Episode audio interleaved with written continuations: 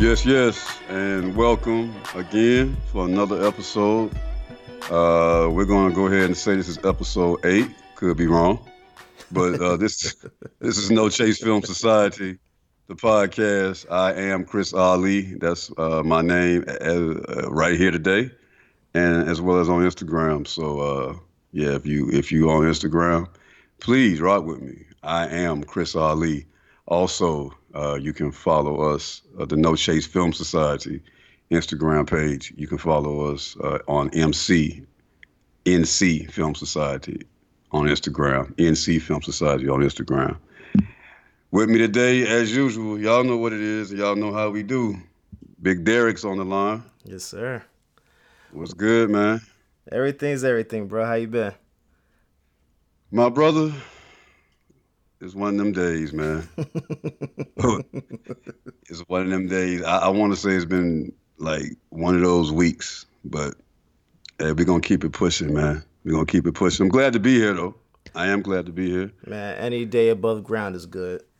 Yes, especially you know behind the mic on the great OTS platform, which uh, you know Derek and I was just talking off the mic about. Uh, you know, OTS and, and what he's doing with OTS. And I actually want to say publicly what, what we talked about, you know, off the mic a little while ago. Man, it is so good. And I and I'm personally proud to see a, a brother, a black man, doing the independent media game the way you're doing it, D. Because in case y'all don't know, OTS is is uh is founded and headed up by Derek. You know what what you're listening to us on right now is provided uh, on a platform that Derek built and he's still building. And I just want to get my appreciation for you know you being independent enough and, at least having the audacity to branch out into some independent media endeavors, man. So that's much respect to you. And I just wanted to go ahead and put that out there to the to the public as well as to you. And man, I appreciate that, bro.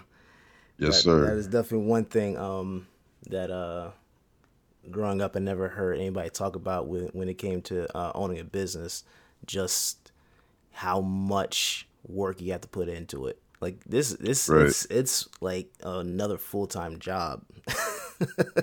yeah, which is crazy. Yeah. So yeah. yeah, it's it's interesting, but it's it's rewarding work. Right, I can imagine. Hey man, because I'm glad to be here. I'm glad you got me here. We're looking forward to big things, man. Hey man, we're gonna Seriously. keep keep building and pushing, man. But uh gotta take a moment, you know, gotta take a moment. We're recording this podcast roughly uh, a week uh, following the passing of the legendary Kobe Bryant. And, uh, you know, we know this is a film podcast and, you know, we keep things film related around here. But uh, I'm a lifelong basketball fan, you know, and I'm pretty much a lifelong Laker fan, and I I was definitely growing up and in, well into my adulthood um, a Kobe Bryant fan.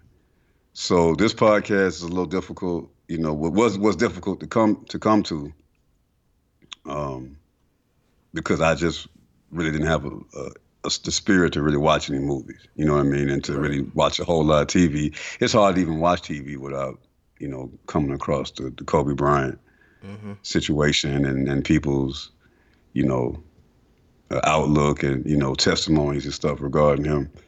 So, uh, you know, it's a little bittersweet today for, for, for me because, um, like I said, I was a guy that was born in a time where, um, you know, I, I, I saw Mike play, of course, but I think I was maybe like what? I guess I'll tell my age a little bit. I think I was like three or four years old when Mike came in the league. Right. You know, so I didn't really see the genesis of Michael Jordan growing up. Right. But um, by the time Kobe came around, you know, I was a little bit older. I had more of a, a comprehensive knowledge of basketball. So, you know, it's like we saw Kobe walk in the door and we saw him leave, you know, just recently with the uh, 61 point farewell game. Mm-hmm. And to be sitting here, you know, a couple of years later, mourning his death, you know, is just surreal. So I said all that to say, you know, this is a film podcast. I don't want to go too deep. I'm gonna let Derek speak his piece. Cause I know Derek is a big basketball head as well. But I just wanted to speak my my my condolences to the family and uh, let and then mourn with the rest of the world the loss of Kobe Bryant, and just pretty much dedicate this podcast to his memory today. Yeah, man. I um, I think this was, I think it's safe to say this was the only uh celebrity who's died that I actually cried over. Yeah. You know, uh, and and I'm a, as a Celtics fan, it, it it's it's um it's different. Like like the Celtics and Lakers is that that rivalry to me is the biggest rivalry in sports across the board. I don't care. Oh yeah. Whatever team sport you're talking about, that is the number one rivalry, and no doubt. You know, we had a love hate, I should say, hate love relationship with Kobe Bryant. You know, um, we should have won that championship in 2010. Um, uh, but yeah, this was um, this was weird and and hard um, to to to digest. Um, but but Kobe to me was was uh, same thing. Like um, when you're talking about, I didn't watch Michael Jordan uh, as a kid because by the time I grew up, I, I was born in 1990. So by the time I was like seven, eight years old, mm. it was toward the tail end. Um, yeah, Jordan was on his way out. He was on his way out. Yeah. Well, actually, coming into his prime in 1990. Yeah, because I think he won his first championship around 90, 91. 91, yeah. And, against against the Lakers. right, right. and I um you know, I I started getting into basketball just by playing, you know, the video game. I actually should, should say I started learning how to the, the different rules of basketball by playing the video game.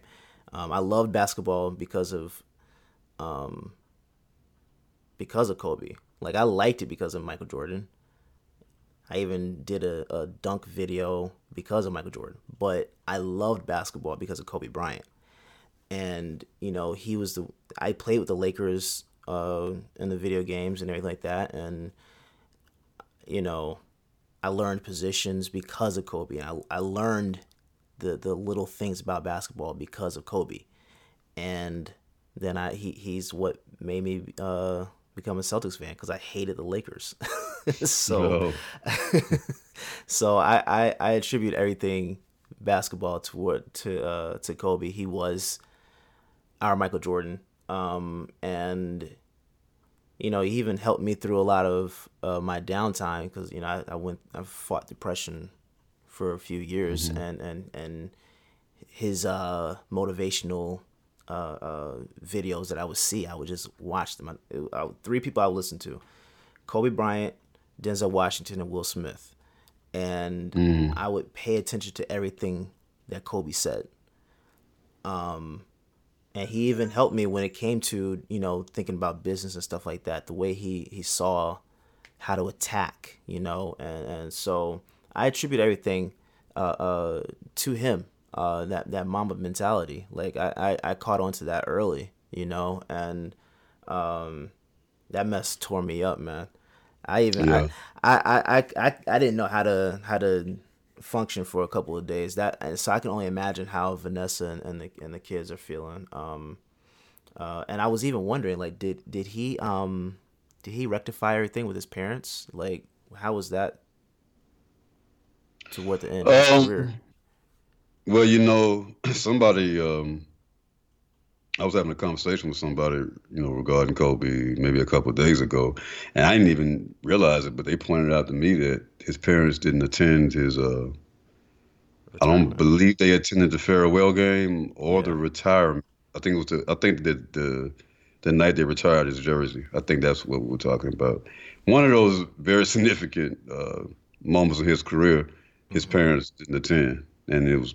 I didn't notice it, but but he noticed it, and when I went back and thought about, it, I was like, "Damn, you're right." You know, we didn't really see any any image of his of his parents the night he retired or the night I believe was the night his jersey was uh, retired. So you know, I can imagine what they're going through. You know, uh, like you said, they had they had their problems over the years, but I'm sure none of that means nothing at this point to them. You know, I I can only imagine, man. Like it's rough.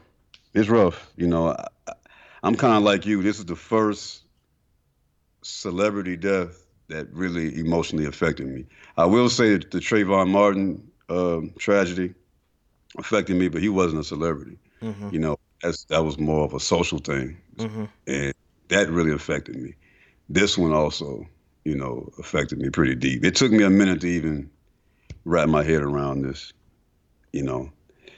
So yeah, it's gonna we're gonna be feeling this for a while. Um, again, rest in peace, Kobe, and um, condolences to the family.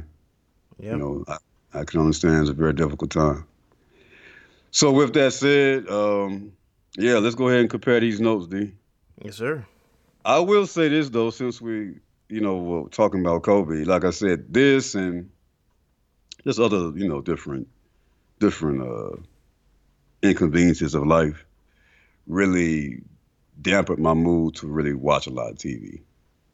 To be honest with you. Yeah. I haven't really watched much of it. I don't think I've seen a movie since maybe last time we we recorded. Oh wow. Yeah, and I say that to say, uh, as y'all can see, you know, when y'all clicked, um, our, our feature presentation for this episode is Us, the Jordan Peele. Uh, I guess we can call it a psychological thriller as well. Mm-hmm.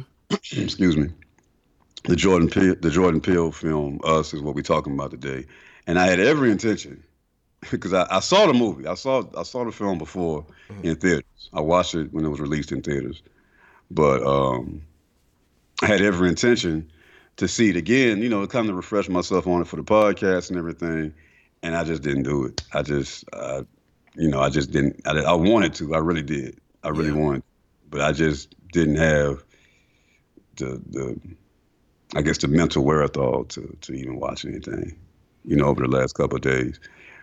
I said I had to say this that you know when we get into the feature presentation conversation, you have to carry me a little bit because uh, I saw the movie. I saw yeah. the movie. You know, I'm very aware of the movie, and I'm gonna tell you why. I know there's, there's another reason I'm gonna get into when we get into you know the conversation about it as to why I just you know said I'll just you know I'll let Derek do a lot of the heavy lifting, and I'll just kind of feed off of what I remember about the film. But yeah, man, I wanted to watch it again. I wanted to refresh my. Normally, every movie we talk about, I watch it close to the time we record, so I can have it fresh. And I didn't do that with with this one. And um, I put a lot of that on the mental headspace I was in, considering some of the events recent uh, recently has been going on, particularly the Kobe Bryant death. Right. I just, I just, you know, that just knocked a lot of wind out of me. So I don't have many notes to compare with you right now, bro. It's all good. Oh, wait a minute. I do. I do. Unless you got something. Unless you got something that you watched or seen that you want to, you know, put us on to. Uh, I'll I'll go after you say what you're about to say. All right. Well, I was about to say, even though I don't have a movie really to talk about, I do have some movie related shit to talk about. Okay. A couple things actually. Yeah, I got a couple things we can talk about. um, I want to talk about Jack, uh, Yak, Yak, uh, Queen, Ya, oh. Queen, Joaquin. Joaquin. That's it. Nah, Joaquin you, you, messed me up with that one. Joaquin Phoenix, man. I don't know if you heard about the uh, the Joaquin Phoenix speech yes. that he gave when he received his BAFTA award. Uh, I feel very honored and privileged uh, to be here tonight. BAFTAs have always been very supportive of, of my career, and I'm deeply appreciative. but I have to say that I also feel um, conflicted because so many of my fellow actors that are deserving don't have that same privilege. Uh, I think that we send a very clear message to people of color that you're not welcome here. Um, I think that's the message that we're sending to people that have contributed uh, so much to our medium and our industry and in ways that we benefit from. Um, I don't think anybody wants a, uh, a handout or preferential treatment, although that's what we give ourselves every year. I think that people just want to be acknowledged and appreciated and respected for, for their work. This is not a self righteous condemnation because uh, I'm ashamed to say that I'm part of the problem. I have not uh, done everything in my power to ensure that the sets I work on are inclusive, uh, but I think that it's more than just having sets that are multicultural. I think that um, we have to really do the, the hard work to truly understand systemic racism. Um, I, uh, I think that it is the obligation of the people that have created and perpetuate and benefit from a system of oppression to be the ones that dismantle it. So that's on us. Thank you.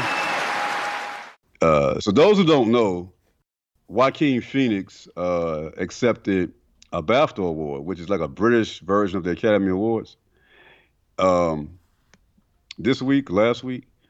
And instead of him accepting the award, he actually gave what I would consider a pretty uh, blistering criticism of the film industry. Mm-hmm. I I don't know if he was really uh, pointing it at the BAFTAs necessarily, or if he was just talking about the film industry as a whole. But he had a lot of criticism, some pretty strong criticism when in regard when, in regards to race and diversity. And uh, I'll just I'm looking for the uh, article now, so I want to read some of his quotes. But yeah, man, I mean, just to paraphrase, some of what he said was um, that he he didn't really feel comfortable, or he was really questioning. I'm I'm paraphrasing again. He was questioning the integrity of receiving an award uh, like that. I don't know if he won Best Actor. I don't know exactly what the award was, but um, he was questioning the integrity of, of, of an award system that will acknowledge pretty much white people blatantly over every other uh, group race or ethnicity or whatever. And he even questioned his role, like, you know, maybe I'm part of the problem. Mm-hmm. And I believe he mentioned some things about uh, white privilege, and it, it, was it was really, uh, really, really straightforward stuff, man. You know, really, really pointing stuff he was talking about. And yeah, I just wanted to kind of talk about that. I, I just found the article where I can. Actually, I didn't. But uh, I'm gonna look for the article and, and, and read a couple of quotes out of it. But yeah, D, just just give me some feedback on that, man. Yeah, man. The um, I think the biggest thing that that he said in that speech was um, saying that that that he hasn't done as much as he could um, mm. in mm-hmm. terms of of um, making sets more diverse, and I I man I I respected the hell out of him before, but this um this speech made me uh have a more profound respect for him because that's what that's what an ally does. You know, right. you, you, you speak right. out, you call out your your your um your privilege, acknowledge it, and say, hey, we can do better. You know, he's basically talking about um how how the the the um the industry has basically told black people that you know we're good like like you don't really belong here you know and and and him calling all that out to me was was probably the most poignant thing that he could have done.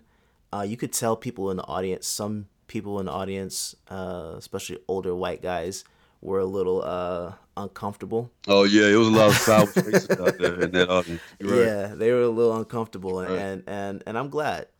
I'm glad. Uh, that that's that's what's needed uh, to make change. You know, uh, you can't be comfortable uh, uh, when when when those times come. You, you, you can't be. You have mm-hmm. to be uncomfortable and say, you know what, I need to I need to do better. And that's what Joaquin Phoenix did. I, I appreciate him for it. I saluted him for it. Um, that that was that was great to see. That was great. yeah, great. I definitely see. salute him. I definitely salute him. Um, just some of the comments that he made, some of the things he said uh, when he received the award. One of the quotes I'm going to point out is, "I feel very honored and privileged to be here tonight, and the BAFTAs have always been very supportive of my career, and I'm deeply appreciative." Phoenix began, but I have to say that I also feel conflicted because so many of my favorite actors are deserving, who are deserving, don't have the same privilege. And I want to say he didn't accept the award. I want to say he actually left the award there. Did he? Uh, on the podium, yeah, yeah. One of the one of the quotes he said is, uh, "I don't think anybody wants a handout or preferential treatment, although that's what we give ourselves every year," which I yeah. thought was pretty. Yeah, yeah, that was pretty. Uh, yeah pretty and blistering shit. saying right that we there. don't want a handout. No one wants and, a um, handout. You know, just want to be equal. Right, right. Um, yeah, yeah, and like I said, y'all heard the y'all heard the clip, but my thing is this. I appreciate what he said. You know, I'm not gonna act like. I don't mm-hmm. appreciate what he said because he didn't have to say it. So I definitely appreciate what he said, and I'm not even gonna judge his heart you know, and and question how genuine it is. That's that's not my place to do that. What I will do is, as I commend him for for taking a stand like that, um, I got to say there's more that needs to be done. You know, that this it's a good mm-hmm. step. You know, it gets the key in the door to to for him to be able to say that, and him being one of the most talked about actors right now. You know, it does have weight for him to make a comment like that. I mean, this dude is like 93% predicted to win the Oscar this year. So it does have weight that he said that. Now I want him to keep pushing mm-hmm. that weight. Just don't don't leave it right there. You know what I mean? Put some more weight on that. We got the key in the door by you doing that. Go ahead and turn the key, push the door in, and actually make some hands-on change with with with the name he has, and with the reputation he has, and with the credibility he has keep it keep keep more of it going. You know, keep keep that energy because just like he said, he could, is part of the problem. You know, he is a white male, and he's benefited um, off of the off of the imbalance that exists in Hollywood. You know, he's benefited off of that. So it's going. I would ask right. just, just just keep it keep it consistent. Keep it consistent. I don't want to just see that one speech. Not saying that that's what he's prone right. to do, because he's a relatively quiet guy from what I got from him. He's not really uh he's one of those low key mm-hmm. actors, which are really the best type of actors, you know, like the Denzel guys ben and the, uh him and um Ben Affleck. Ben Affleck is he's a drunk, so he's always in the news for you know his, his, his drunken addictions and shit. But um yeah, I wouldn't put him in that. But uh, you know, Denzel was very low key. Uh, DiCaprio was relatively low key. Uh, you could kind of mm-hmm. say Brad Pitt is relatively low key. You know, and that's that mystique is good when you when you when mm-hmm. you're talking about an acting career. You got to have that mystique. And he he does that. You know, Joaquin Phoenix. You know, he's in that lane. But I would ask that you know you got a lot of power, man. You got a lot of power. You got a lot of influence. Continue to use that. Don't just speak it, which that's good too. But it would be better if you put your hands into the actual mix of this shit and talk to these producers that hire you talk to the directors that hire you talk to the studio executives that, that deal with you and put that mm-hmm. shit in their ear you know in your private conversations that's that's when you'll really i don't i'm not going to say you'll see change but that's when it's really effective i believe and that's when you can really put a little bit of uh, a higher level of respect behind him him uh, making a stand like that. But don't get me wrong. I know it sounds like I'm being critical. Every damn thing on here sounds like I'm being critical. I get that. I get that. But I'm just saying, in addition to what he did, and what he did was great. You know, like I said, most actors don't do that. Yeah. But come on, man, we talking about a long time. you know, I mean, we talking about a long time. Black people have been shut out and just you know, you want to say the whole minority thing that we can call we can call that out as well. But I'm speaking speaking specifically with black talent because we're talking about an Academy Award uh, organization that did not nominate one black male. I'm still, yeah. you know, pissed about that.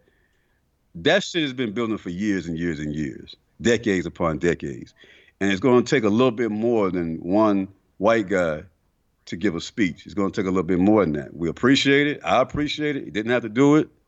I will respect him forever, mm-hmm. more than likely, for for him doing that. But for it to be effective, uh, we need a little yeah, bit more. I I, I um I think it'll be interesting to see what happens after this. Um and I want him to say that shit at the Academy yeah. Awards. I mean, that's where everybody's watching. that's that's you know, do that shit in a couple of days or this yeah. weekend or whatever the hell the Academy Awards are. Yeah, I would like to, for him to, to again. I want to see consistency with this because that one time, one speech, one night, you know, it's, it's going to be left in that one night. If, if that's yeah, if that's the, I, if that's I, I think it's uh it's going to so. be interesting to see what happens. Um, uh, actions speak louder than words, but I think that it's it was a good thing. Um, that that he called it out on this platform um, in route to the Oscars. I, I, I think that's that's a great thing because in all likelihood he's going to win the Oscar, right? Most likely yeah. he'll say something else when he wins that award. Um, which would be a good that would be a good thing too. Um, but I, am I'm, I'm hoping that uh, that this sparks more, not only conversation but but action, um, with people behind the scenes, uh, because people you necessarily see in front of the camera, they're not going to be the ones that do it. It's it's got to be the ones that that are behind the scenes. Um, so Absolutely. which goes again to what we were talking about the whole Tyler Perry, uh, Tyler Perry thing. Like, um, you have to be willing to take that first step to to to uh, actually change this industry. Like, it can't be that you're just talking about it. Tyler Perry has just been talking about it. Right. Now, if we can see. Right. Hey, Come man, on, D listen. man. We can't have three straight podcasts. hey, bro. You know, shitting on Tyler Perry. Get some Charmin. Um, look, my my thing is is is it's just interesting to see those that that talk about it and those that actually do it. Now, I would like to see uh, uh, uh, Joaquin Phoenix do some things to actually force the hand. I, I, I would like to see, and I, I think that uh, getting these awards um, uh, puts a little more weight behind his name. So I think that it'll actually spark more uh, more action behind the scenes is what which I'm I'm hoping happens, you know. Um, but just the fact that he was able he was willing to come out and, and talk about it and and be that ally, uh, I'm all for it. I, I appreciate that. Um, and I respect the move. So let's see what what comes from it. Let's see what comes from it, man. Let's see what comes from it. Yeah. Yeah. But again, I appreciate him doing it. You know. Yeah. I appreciate yeah. him doing. It. He did not have to do it. You know. Um. So yeah, I I I salute him for that, and I actually yes. hope there's more from him, uh, along the same lines that he he showed at, at BAFTA and Britain or wherever the hell that place is. Um. You know, please keep it up. You know, please keep it up. That's all I'm gonna say on that. Um, okay. I do got one more thing I want to throw out before getting to the film. We talked about Disney on the last on the episode. One of the, mm-hmm. one of the last ones we, uh, we recorded. We talked a little bit about Disney. You told me you had Disney Plus. Uh, we talked about Disney Plus. Uh, yeah, I'm assuming you're still enjoying that. Recorded so. Not that I still ain't got song of the south up there. I would I would not hold my breath in that movie being on that platform at all. hey, why I'm not? gonna get the petition going though. But uh, hey, you know what? They might as well have "Song of the South" up because um, this racist bitch that's related to Disney. Um, her name is Abigail Disney. I don't know if you heard about that. Okay, well, yeah, let's go ahead and talk about this bitch. Uh, Abigail Disney is Mm-hmm. Walt Disney's niece, right?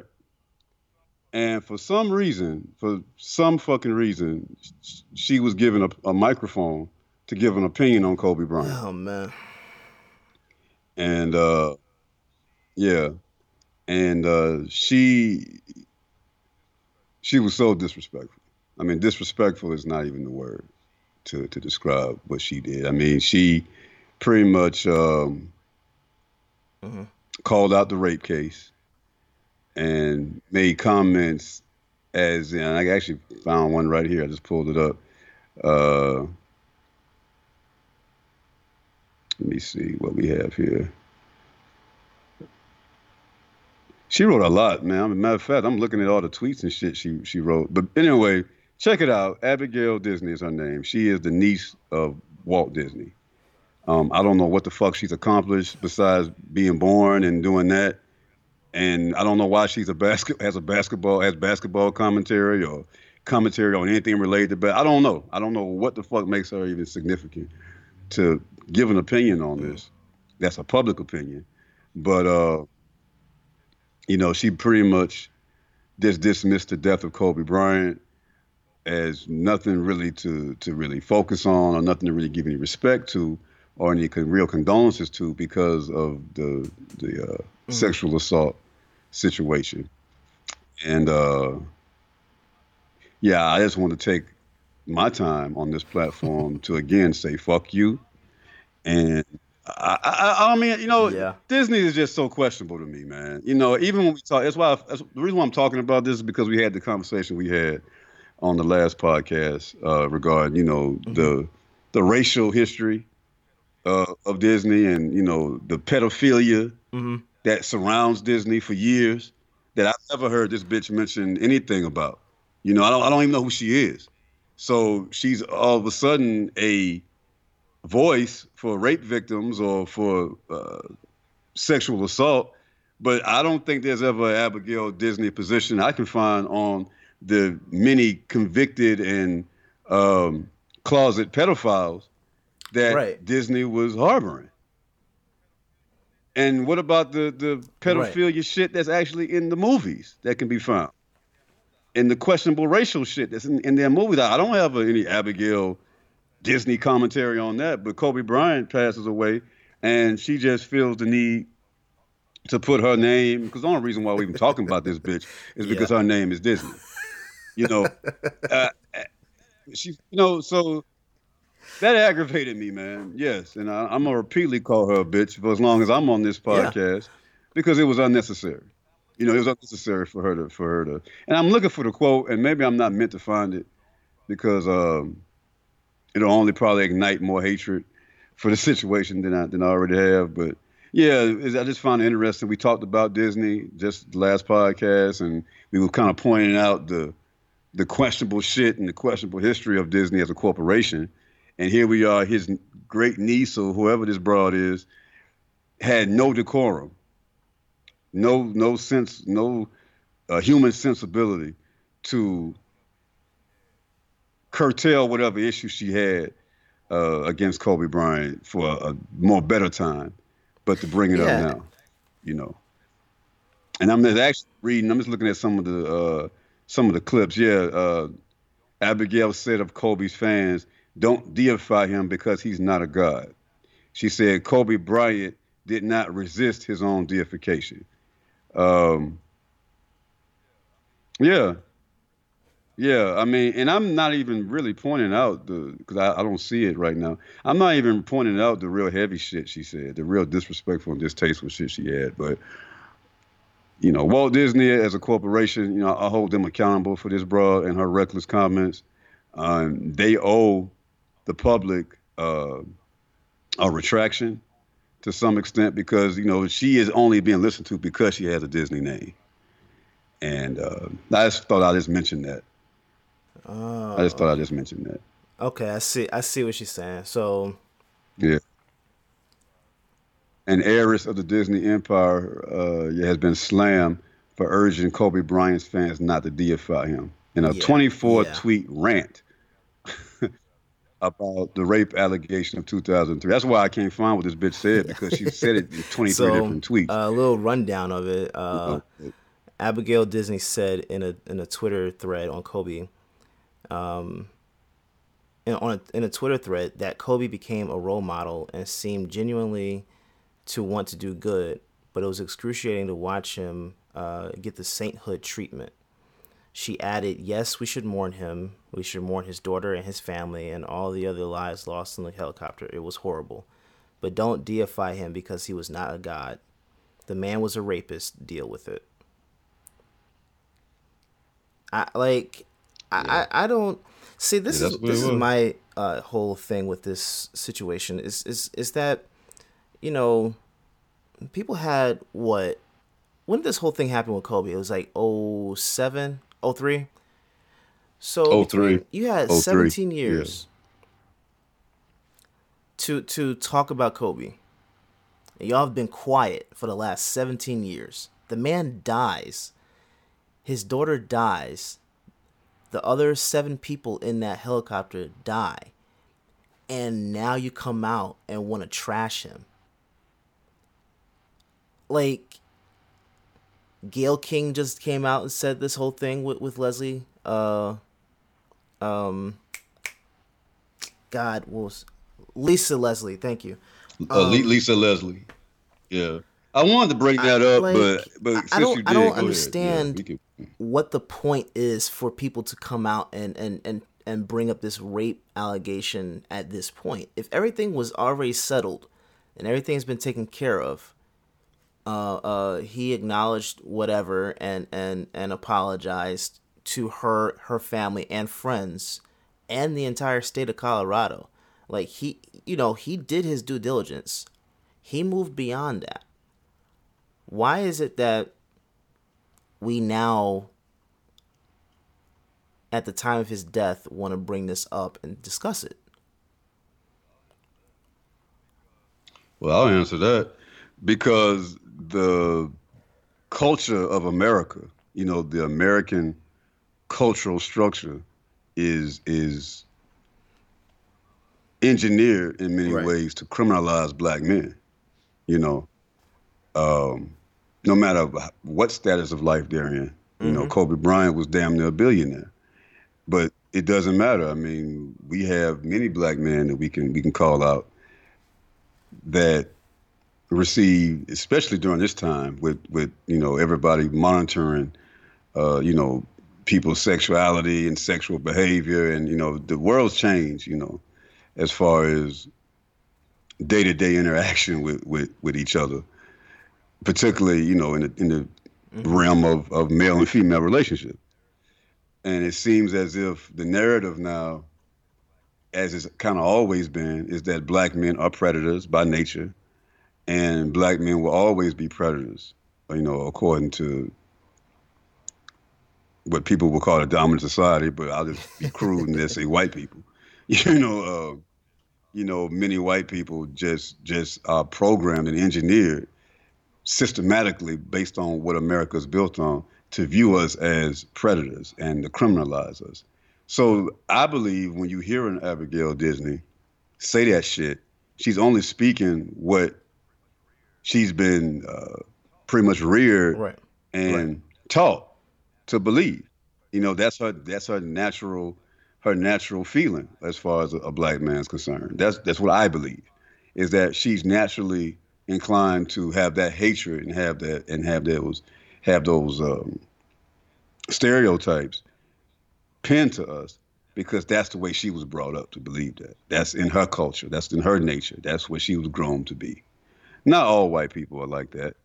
Um, but the problem is, there's too many of them that are like that, and there's not enough of the good ones creating an obstruction and making it hard for uh, white people like Right. Abigail Disney. That's my that's my viewpoint on that. Is that you know a lot of it is not happenstance. A lot of it is not coincidence. I don't think any of this is coincidence. You know, these are engineered, systematic viewpoints, talking points. You know what I mean?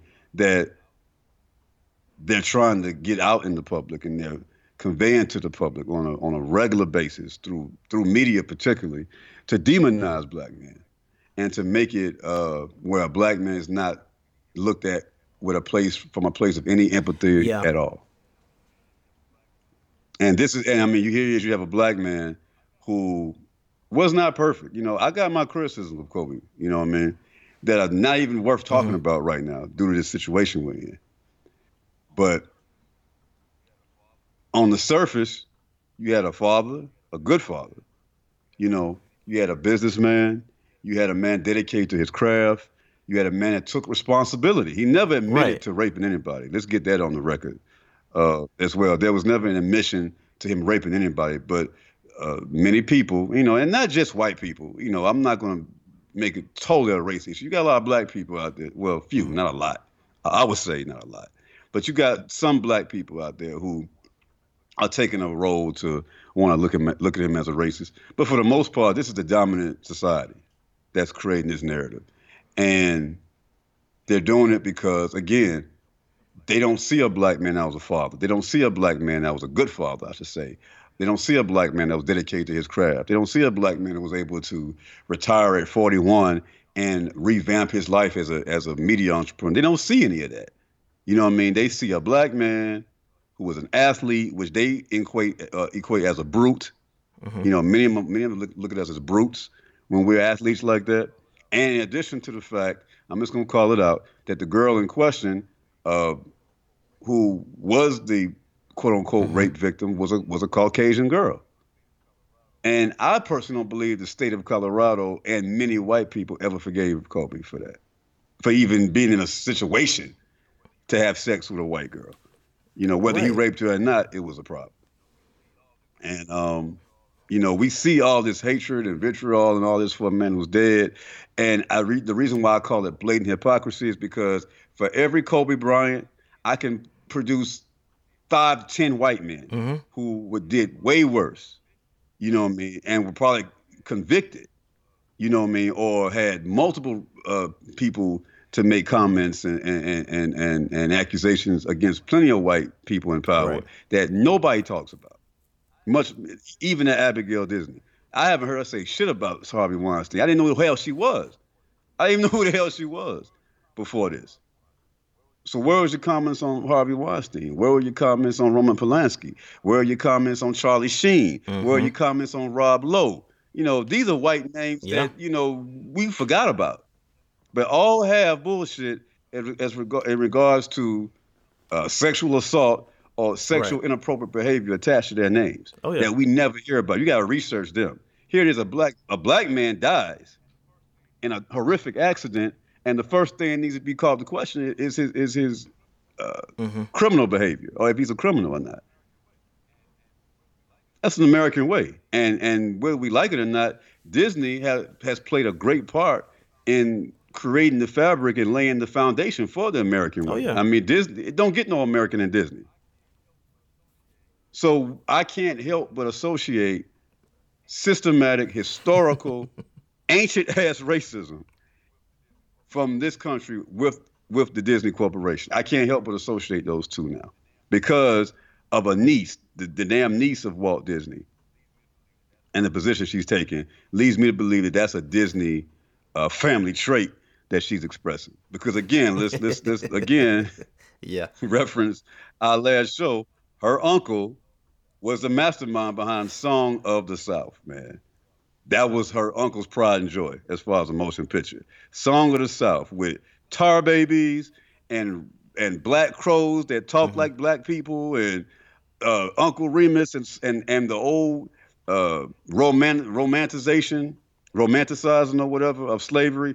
That's what Disney did. That's Disney's history. That that's Disney's foundation. That's what launched Disney. You know what I mean? And we need to call it out. So stop hiding the fucking movie. Put it on Disney Plus.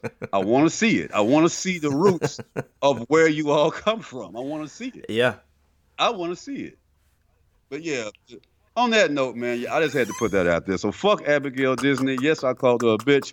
Please don't question me on that. I don't call women bitches willy nilly. I try not to, but when I do, I do it with a purpose, and I do it with passion, and I and I do it with with, with inspiration, and she inspired that from me. Abigail Disney inspired me. The old sixty year old rich racist bitch inspired me today to acknowledge the systematic bullshit that uh that Disney is on, which I believe uh, includes a lot of racial uh, insensitivity. So, yeah, I'm interested in watching that film too. I'm intrigued.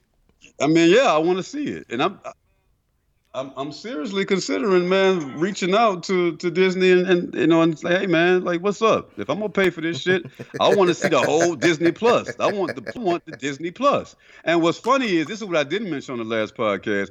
They did, um, I guess, upload or stream. They they are streaming films on Disney Plus from the 40s, like Dumbo and shit like that that mm-hmm. did have questionable uh, uh, uh, racial imagery in it. Dumbo, oh, yeah. Dumbo is a film that does have some pretty racially insensitive shit in it.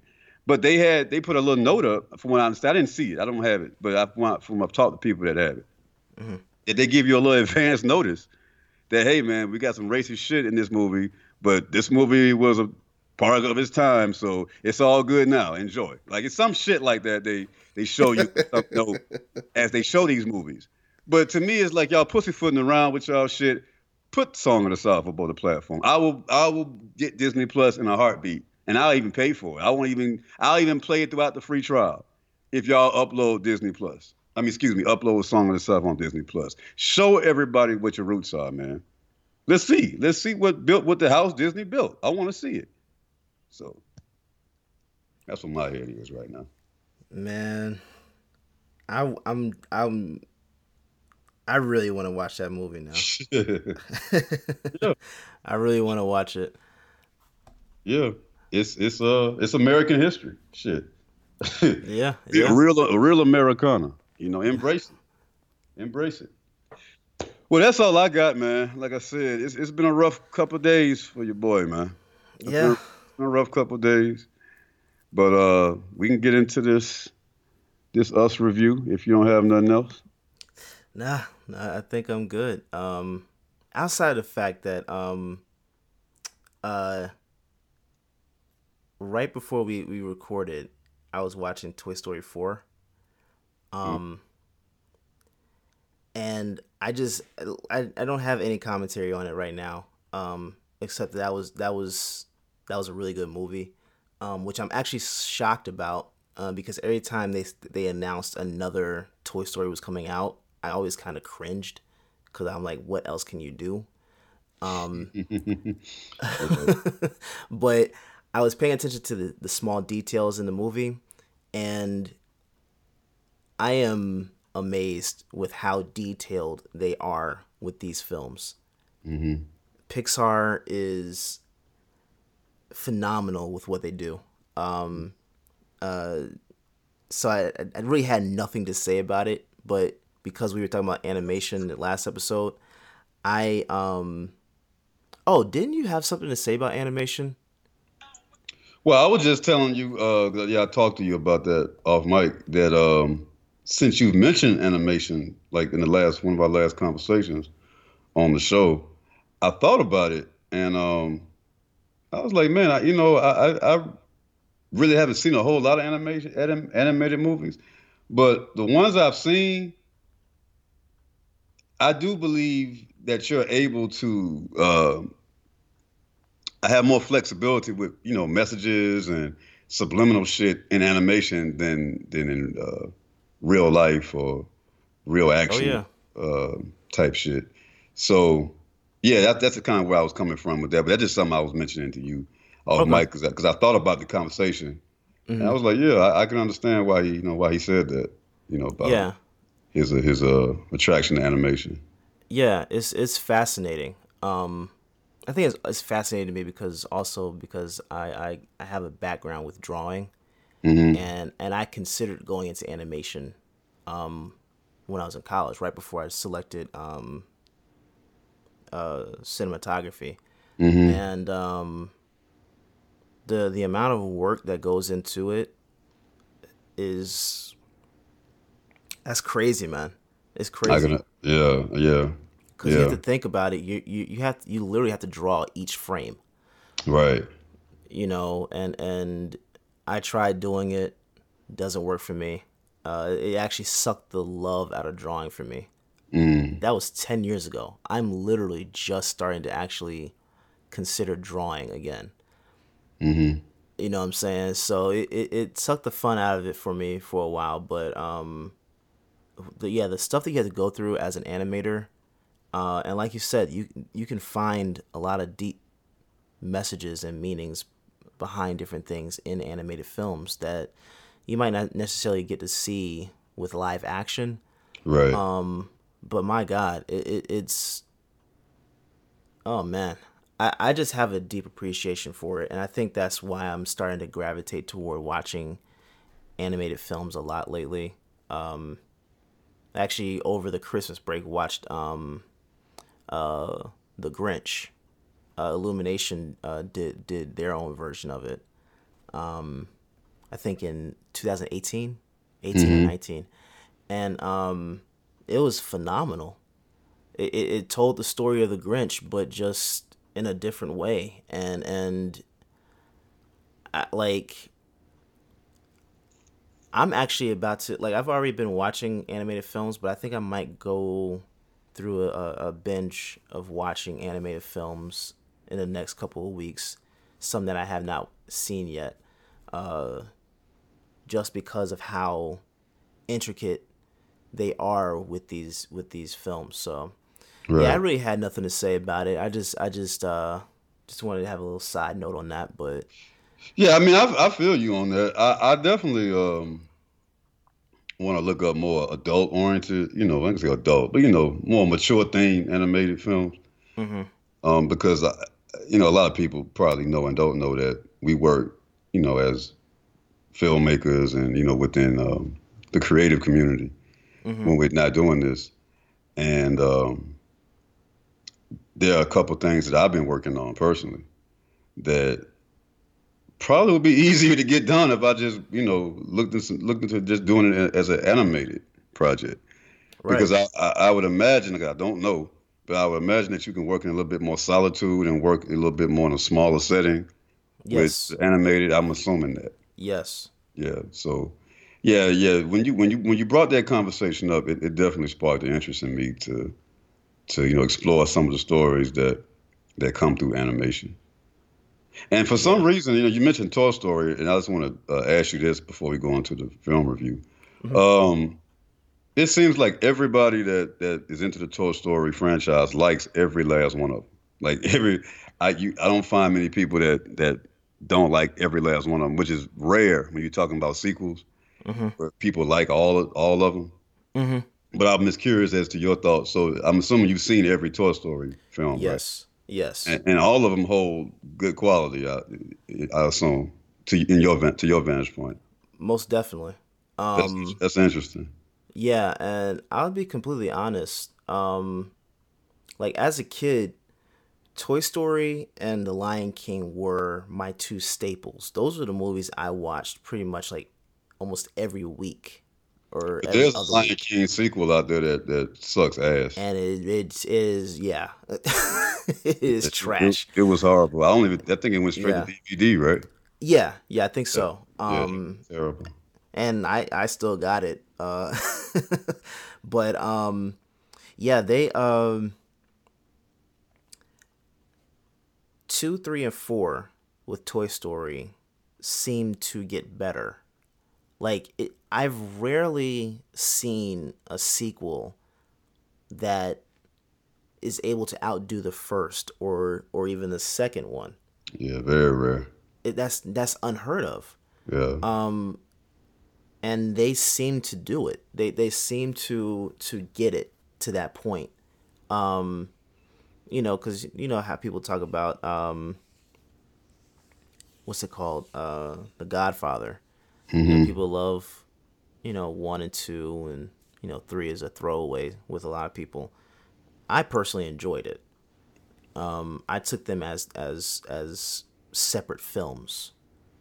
Continuing the Right. story, but I, I looked at them as separate films instead of just all one pr- big project Right. and I enjoyed all three of them in their own unique ways. Um, and I think that was what I was able to do with Toy Story. It they were they were sequels, but they were their own. They were able to stand on their own, Um, right. Right. And they they all did phenomenally well. Um, so I don't I don't know if that has anything to do with it being an animated film, or if that's that's partially due to it because of what they were able to do uh, uh, with the story. Uh, but yeah, I unless unless you're able to to be along those lines with a sequel, I very rarely want to see a sequel anymore. Yeah. You know, same Yeah. thing I with think Bad there's, Boys. there's a lot of sequel. There's a lot of sequel fatigue. Yeah, yeah, it's the same thing they did with Bad Boys. Bad Boys uh, three was the best one of them, in my opinion. Right. Um, and and and that's that's hard to do because you're talking about what the first one came out in like 95, 96, something like that. Yeah.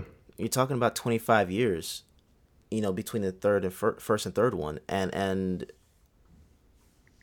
oh my god, like I, I'm I'm not even sure. I think it has something to do with Michael Bay not being on the project itself, um, that that made it better, but they they did a phenomenal job with that. So I, unless you're able to to go along those lines with with the movie, I don't even know that I want to see sequels anymore because it just it just kind of you're milking the story too much and and and, and it's not allowing the the sequel you know whatever you want to say the, the third fourth whichever one Right. to be a good project. I want Right. I want these films to be standalone projects that I can watch and be like, you know what, this was really good. Like I, I enjoyed the entire Matrix trilogy. A lot of people hate the third one. I didn't. You know, I didn't get past the second one. ah, Yeah. man, and and they're they're just starting the the production for number four now. Um, which is going to be very interesting to see what they do, um, given how the story ended. Um, but you know that was also the same thing with John Wick. I just watched John Wick three. Uh, Yeah. What was it last week? hmm And um, I thought the first, second, and third one, all of them were, were phenomenally, were done very well. Uh, they were phenomenal films. Um, but I'm interested in seeing how they're going to do with, uh, do the fourth one, because there's only so much you can do with with a guy, you know. Yeah, but like all people. sequels, they're gonna run that shit in the ground until people just stop uh, showing interest or spending the money on it, which is how all sequels tend to die.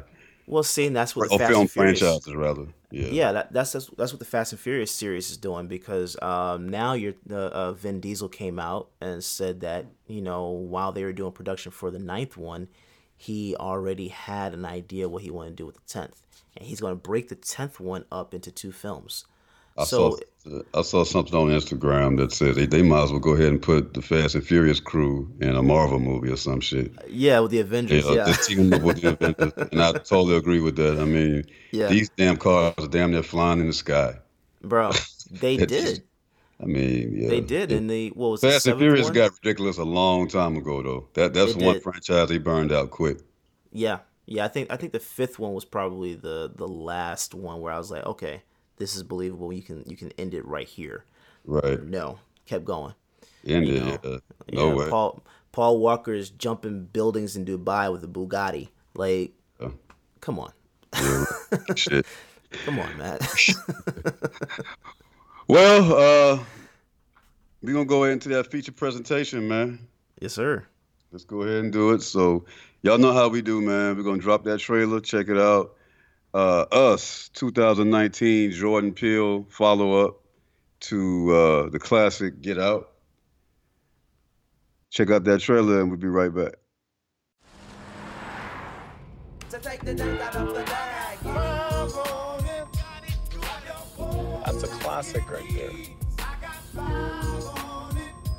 Messing with that ain't no weed. What does I got five on it mean? It's about drugs. It's not about drugs. It's a dope song. Don't do drugs. Get in rhythm.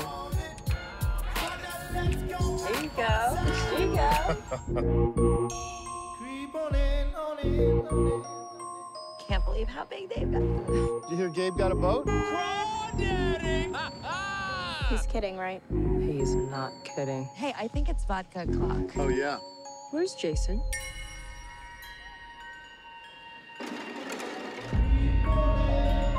Jason? Where were you? I didn't know if you were lost. Stick with me, and I'll keep you safe.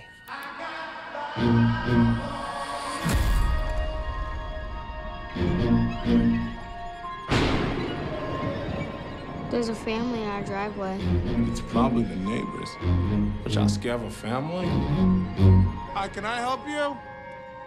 Zora, put your shoes on. If you want to get crazy, we can get crazy.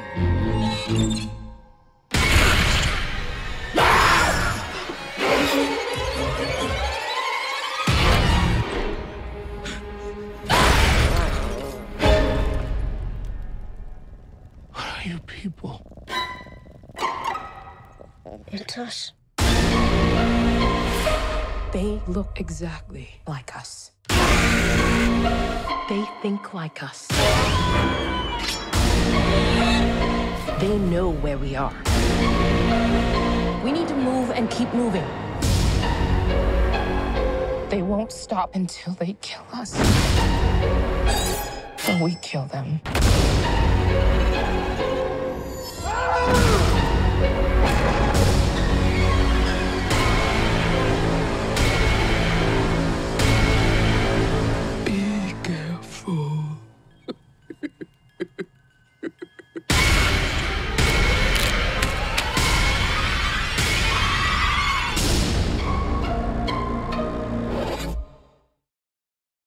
Okay, so the film takes place in 1986. It opens up, uh, I believe, into 1986, if I remember correctly, it, to a little girl who um, is in an amusement park and wanders off from her parents into a, a house of mirrors, I guess Yeah. where where she meets uh, her doppelganger, and from there we go into the uh, what, what we're led to understand is the adult version of the little girl whose name is uh you said Abigail I believe or something like Uh, that. right? Adelaide. Adelaide. Adelaide was the little girl's name. We cut to um, Adelaide as a as a woman who is uh, Lupito Lupita's character, and uh, the film also starring. Let's call it and call out the rest of the characters. The film is also starring uh, Winston Duke from uh, Black Panther fame, notoriety, uh, Elisabeth Moss, and uh, you know uh, a couple others. Uh, Evan Alex, who played the son, Jason Wilson. I think there's a daughter. Uh, I think that's Shahadi Wright Joseph, who played the daughter. So yeah, it's basically a black family, who pretty well off black family too. It appeared, who were on the beach, and uh, no, excuse me, it was a, a well off family who had a beach home. They had a beach home, but they left their regular home to visit their beach home, and from that experience. Um, the whole family ends up meeting their doppelgangers. Each each member of the family, the father or the mother, the Peter, the father, Winston Duke, and the two children, uh, had their own individual, had their own doppelgangers, who was an evil, I would say, expression of themselves. And the movie pretty much is the evil doppelgangers um, brutally hunting down and uh, pursuing with a vengeance the family, uh, which is the normalized version or the, the human version of of the doppelganger. Um, pretty much the premise of that's pretty much the premise of the movie. You know that they're trying to get away from these these murderous doppelgangers, and as a result, uh, other doppelgangers from other people, uh, other families and shit are discovered through through the story, and um, the the we learn in the film that the vengeance that the Lupita Nyong'o character or the uh, Adelaide, is her name Yeah. was the Adelaide characters, who's because this is this is pretty much Lupita's movie. Mhm. Her character, her doppelganger, has and correct me if I'm wrong. D has a, a has a axe to grind, has a vengeance Yes. to carry out against Lupita's uh, Adelaide character, and that vengeance is rooted in the fact that she feels like Lupita stole her childhood or stole her identity Her life. uh, as a result, her life, pretty much. yeah. Um, so yeah, that that's the best I can do with this. You know, with this plot, it's. eh, I'm gonna let you give your commentary on it first, but yeah, the pretty much the plot is a, a family of doppelgangers uh, tries to fuck up their the the actual family that they're doppelganging, and they're the reason why the reason why they're coming at the family like this is because Lupita started the shit by stealing the girl's identity in the funhouse from 1986 when and back in 1986 when she was in a funhouse at a carnival when she wandered away from her parents. They ended up taking the wrong kid, which yeah, that's that's that. So, what was your thoughts on this one, D? this was well see before i saw the movie the first time i i tried my best not to pay attention to commentary around it. Um i as you know i don't even watch trailers so i didn't know much about the film anyway going into it. Um but um the the title of the film itself is is interesting because it, it you can tell after watching the movie you can tell that the title is you know is is a reflection a reflection I'm sorry of us as America. Um I found I thought it was interesting because you know the the the doppelgangers themselves were called the tethered and and and and they were trying to cut ties with their with their reflection basically uh, so that they could live um, the the meaning behind that i think i'm still trying to toy around with it um, because it's it's kind of interesting how how uh, jordan peele did it um, it's really multi-layered because you can you can Right. discuss it in terms of race, but you can also really discuss it in, in terms of class. Um, you know, the, the middle class and lower class, you know, overtaking the the the elite of America. Right. You know what I'm saying? Right. So it, it- it's it's very interesting um, uh, how that that was uh, pretty much foreshadowed with this. Um, can I go ahead and talk about the ending before we get to that in terms of the Yeah. okay because the the thing that I found myself struggling with um rewatching this is figuring out who to cheer for because Lupita's um character well both her characters are complex because the one that we're introduced to is actually the one from well she is the tether. Uh she that that that meeting that they had in the the hall of mirrors she choked the real adelaide unconscious and drug her down to i guess you can call it the underworld or whatever um and and handcuffed her down there so she could stay there and swap places with her and assume her identity. And you know I, I found myself struggling with this because you really don't know who is the good and evil. It on the surface it looks like the the one we're introduced to the adelaide we're introduced to in the, in the beginning like she is the good and the the doppelganger herself or the tether she is the the the evil. But when you pay attention to it and think about it like if someone assumed your identity and took your life and you found the way to get back and take them out would you not do it Yeah.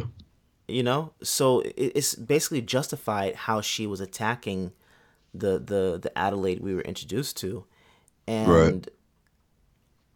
you know when when the i'll just say adelaide 1 adelaide 2 adelaide 1 the one we're introduced to uh, she she for her to go and and and kill the original the the one whose life was taken away and and she you know was stored in the underworld for her to kill her you're like you kind of find yourself you know cheering for that too because she has this family to take care of you know? It's like like it's a it's a yeah it, it completes uh, it creates a a dichotomy. Yeah.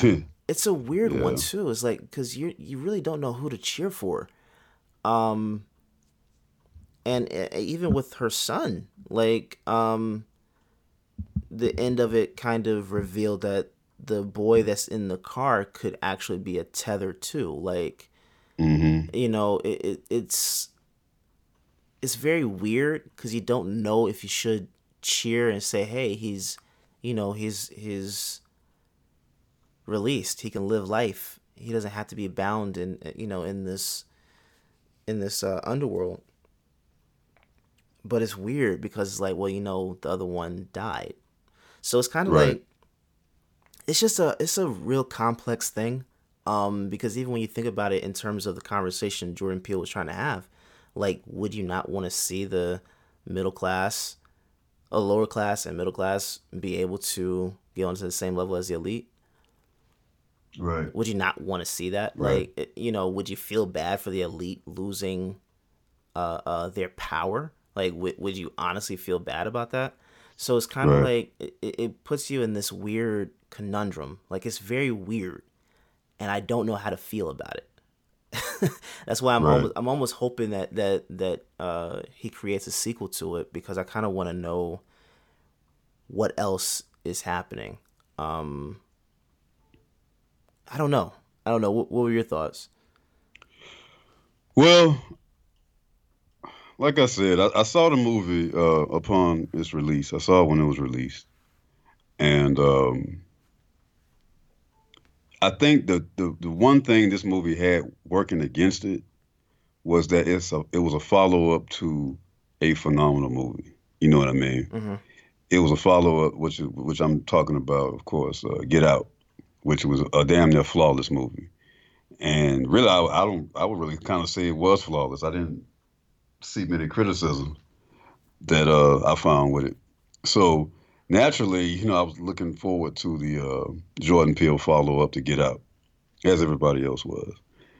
And though it was uh, entertaining movie, um, it hit all the beats it was supposed to hit as a psychological thriller. Mm-hmm. Um, especially with uh, Lupita Nyong'o and her doppelganger, and the way they were able to create that tension between the two of them. Mm-hmm uh, that was one of the the the, the good part, the good uh, expressions of the movie that I like was the. I mean, really the fact that you know, because all of them pretty much played two roles. The whole cast pretty much played two roles. They did. Uh, you know, which was impressive enough. But Lupita's um, the weight she carried as a leading as a leading lead as a leading lady in this movie or a lead rather mm-hmm. in this movie. Um, I definitely enjoyed that you know, I, I definitely enjoy seeing her play against her. You know, right? And that's that's that's not something that we've never seen before in in movies. Mm-hmm. But what he was able to create with that, um, with her help, was uh, yeah, it was a spectacle. You know, in a in a good sense of the word, right. very much so. Uh, on the flip side, the story itself.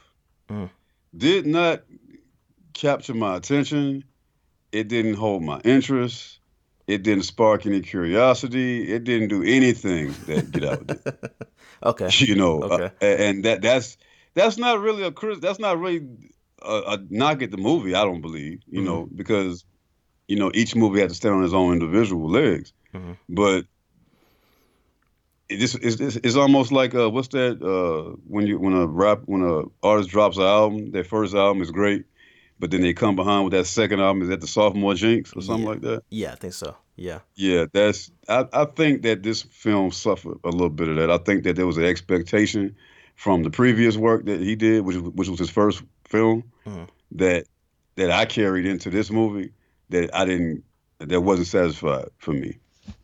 so with that said, um, yeah, I mean, I, I, I like the the creativity that he attempted to do with it, mm-hmm. but it just didn't engage me. You know, um, I, I I like the husband, you know, Winston Duke's character, but then again, you know, um, you had the uh, I don't want to call him the corny black dude, you know, type of thing, but you know, you really didn't see that that that that alpha male energy in him, in the in the father, I should say, in this film, and maybe that was because you had to play up the dominance of of Lupita's character. Yeah, you know, so maybe that was you know intentional and written like that, but again, in a in a in a film uh, atmosphere or a movie atmosphere where you don't see true, authentic uh, alpha males characters expressed on screen from black men. Okay. Uh, that was a little bit of a letdown. You know, I, I don't think he was much of a a uh, protector, so to speak. You know, I don't think he was. I mean, he's probably this is a black story essentially. You mm-hmm. know, and uh, I don't think he was a very relatable black father. He wasn't, you know. But I, I, I honestly, not saying that he had to be. Yeah. Because you know every character on screen you're not going to relate to. Right. But just watching it as a this because essentially there was, there was a family narrative to this movie. You know, in many respects, there's, there's a lot of family structure to this film, mm-hmm. and um, you know, you don't really recognize this family as a as a black as a black dude. To me, Mm-hmm. You don't really recognize this family. You don't, and I didn't recognize the father very much. So I had some issues with that because, again, I, again, each movie stands on its own. So I, I know that it can eh, be an issue to compare the 2 mm-hmm. in the review, but I can't help it because Get Out was a great movie. Like there was, there's very little criticism you can point at Get Out. So mm-hmm. you can't help but like look for that, like look for those moments, look for the uh, what's it called the sunken place moment in in his movie you you're mm-hmm. looking for those moments in jordan peele's work and you're going to always do that i believe yeah um with his work and this is just one of those works that didn't that didn't and it's only his second movie but this is one of those this is one of those movies that just didn't didn't live up to uh what i think he he introduced us to with his last one and particularly with the characters i think is where where i just didn't i didn't identify a, a black family with with this family. I didn't I didn't see that. I'll tell you so why. that's one that's one criticism I guess, I guess I got with. The reason why I didn't really have an issue with Gabe um, not being that um, what's the right word? The most dominant, the, the alpha, the alpha dominant. Male. Yeah. The reason yeah. why I really didn't have an issue with him not being the alpha male in this movie, um, was one because when you look across films anyway, almost any time there is a black man in it, um, especially in this type of uh, genre, uh, the black guy is always that alpha male. Mm-hmm. And I honestly didn't have a problem with him not being that. Uh, uh, because not, you know, of course, not all men are alpha males. So him being the beta in this, I honestly didn't have an issue because he he, mm-hmm. he definitely he still had moments where he was trying to be that. He was trying to. And he looked and he looked ridiculous. He looked he, he looked corny, but but uh, it's I didn't have an issue with it because it, it just kind of it it represented that that type of guy that that is not necessarily uh in that alpha role Mm-hmm. Um, and you can see he felt he felt a little uncomfortable exerting that you know trying to trying to be that big because whenever you see a, a big black man in a film generally that's what they are it's, it's being a stereotype um, mm-hmm. of of of what a black man is and you know he was more of a of a quiet nerdy well, not really quiet. No, he was intellectual type. He was more intellectual, and intellectual type. And yeah. I I appreciate that that uh, representation because where he lacked, Adelaide took had no problem taking over in that, and I I liked seeing a black woman be that alpha character. I I, I enjoyed seeing that because it's not something that we see all the time. Um, Right. So I think that's why for me I, I didn't have an issue with it, um, because mainly because it is a rare thing. Um, I can it- see that. but it also allowed uh, Adelaide to be what she needed to be. Because if if Gabe was the more uh, uh, dominant character, I don't think that it would have translated well with both of them being that that stubborn, uh, uh, butting heads type of couple. I don't see that. I don't think that would have translated well. Um, Right. So I, I actually I appreciated it. Um, I don't know. I, I to me that was that was probably the, the the the biggest part of it that that I actually I actually loved because personally I I w-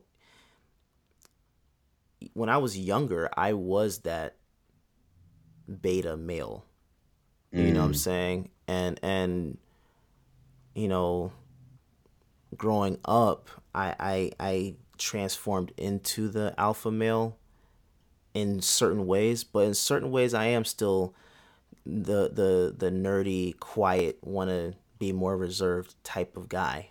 Um, Mhm. I'm just not uncomfortable when I have to be that alpha male. You know, I think my issue was that even under attack, we didn't really see a lot of uh, a lot of uh, room for protection, I guess, or for, you know, Yeah. uh, you know, even in uh, it, it seemed like this was, but I mean, I, and I, I can, I guess, I can look at it as that's the way the script was written. Like that was that was really pretty much the, what the story was. Mhm. Was a mother who pretty much took a dominant role in protecting her family hmm from these uh you know psychotic twins pretty Mhm. much hmm that was coming at them so i can understand that that's pretty much the the the the, the heart of the story was for her character to do that right, but um again it just didn't you know this was a black family and it didn't reflect the black the uh I don't know. Maybe the James Evans type father that we saw in Good Times is. is I'm, I'm even though I didn't grow up with that show, but you know, I Yeah. kind of did, through the reruns. yeah, yeah, me too. I, I've always respected that image. You Yeah, know, to yeah. a, to a great extent, that that James Evans image, and uh, we don't get enough of that. Right, You know, on screen. And this was one of those movies where you know I wanted to see a little bit more of that from from that particular character. hmm But um, as far as we, we talking about characters, so your thoughts on the uh, the the White family and how their doppelgangers played into that? Hmm. That was that's interesting. Uh, Because to me, I just thought that that was just purely a, uh, an entertainment element to the movie. that's what that's how I felt. Because honestly, know, I I forgot about them to be completely honest. Yeah, Right, They like they after wasn't that whole wasn't scene, very impressionable scene. It wasn't. It wasn't. A- a- Like they they didn't not to say they didn't fit into the film, but I thought I, put it like this, I thought the daughters were unnecessary. yeah, I I understand why they were there, but they were unnecessary in my opinion. Um the white family just wasn't they weren't that impressionable. I'm, I I- I don't know how else to say it. They they weren't all that to me. They really Yeah. weren't. Um, I see the the need for them in the film. I I, I get that. Um, but I, I just um, they weren't they weren't that much of a support for the for the Adelaide character. They, right. they served their purpose most definitely, but they they didn't they I, didn't I think they were just simply in the movie to get killed. That's Yes. the impression I walked away with. Like this, this is this is the scenario. This is the scene. These are the characters yeah, that uh, we're going to use just to kind of show some some psychological thriller violence type violence that we need for this movie. yes, And uh, it was it was okay. You know, it, it just um, like you said, it didn't make an impression on me at all. and I would have to give a the, pretty much the rest of the, the performances. I mean, um, I'm looking at the character list. There's there's not really much here that stood out to me, um, which is why I feel like this was you know Lupita's movie. I mean, this was her movie. It was, and she she held it she held it down. She did a great job. Most you know, as far as far as her her uh the part that she played and and the role that she had to carry two the both two roles mm-hmm. that she had to carry out. She she did that shit. I mean, uh, can't take that from her. But D, I'm just gonna just kind of sum up my end of it. There wasn't much to see here, man. I mean, the rabbits were a big deal that people kept talking about, but I kind of think people made an issue out of the rabbits and shit to kind of keep up the tradition of finding the Easter egg in mm-hmm. uh in Jordan Peele's movie, kind of what the uh the uh the deer mm-hmm. was in Get Out. Mm-hmm. The purpose of this, which I thought was brilliant, the way the way he illustrated, you know, racism and with the deer and all that. I mean, I, I, I thought that was brilliant from Get Out. I think people want to attach that uh, that element of Get Out to this movie with the rabbits. Okay. That that wasn't us. And I again, I it's a jigsaw puzzle that, that I just wasn't interested in doing. Okay. You know, that's basically what it's it's a puzzle, it's a game there there's um, you know clues, and I, I, know there's there's a lot going on with this movie. Don't get me wrong, I I get that, and when I when I saw it, I walked away like yeah, there was a lot I probably didn't miss. There was a lot that I overlooked. There was a lot that I didn't really put a lot of attention into, possibly with this movie. But when I left, I didn't care. Really? you know what I mean? I, I just again, man, like I said, it, it wasn't a bad movie. It just did not follow up Get Out very well which means his next one may be a whole lot better. That that that could be what the case is now with, yeah. with this with this particular filmmaker. But yeah, it just it just to me lost steam. Uh, I would say after the doppelgangers kind of showed up, the best scene was when the doppelgangers first showed up, and they were trying to figure out who the hell they were, and you know the uh, the goofy dad, you know, had got gangster for those couple of seconds, and that shit was trying to he was trying to play that off with. I mean, that was that was funny. That was entertaining. I like that. But after the doppelgangers came on the scene, you can tell it was really supposed to be their movie. After that, it was it was all about the doppelgangers. Mm-hmm. You know, after they showed up, and it it just didn't carry for me. You know, it just it just didn't it just didn't see it didn't sell me. Nothing.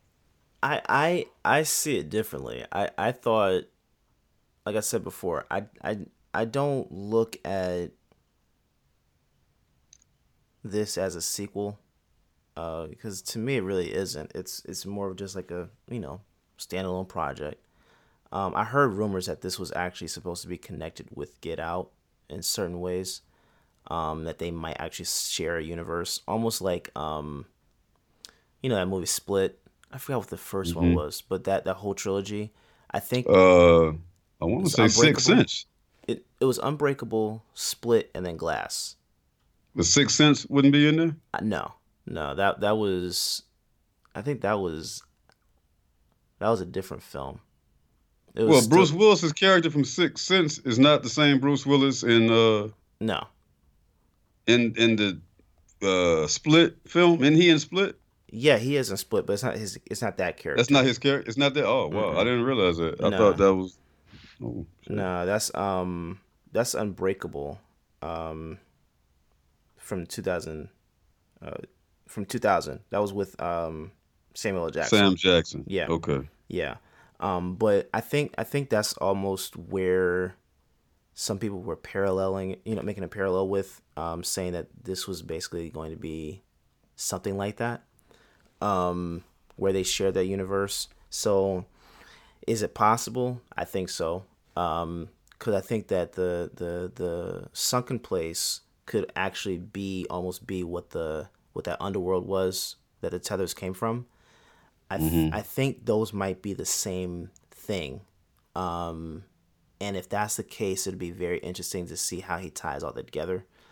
Um, but again, I don't piece the films together. So to me, it was like a um, it was a, a social conversation that that Jordan Peele was trying to have with Get Out.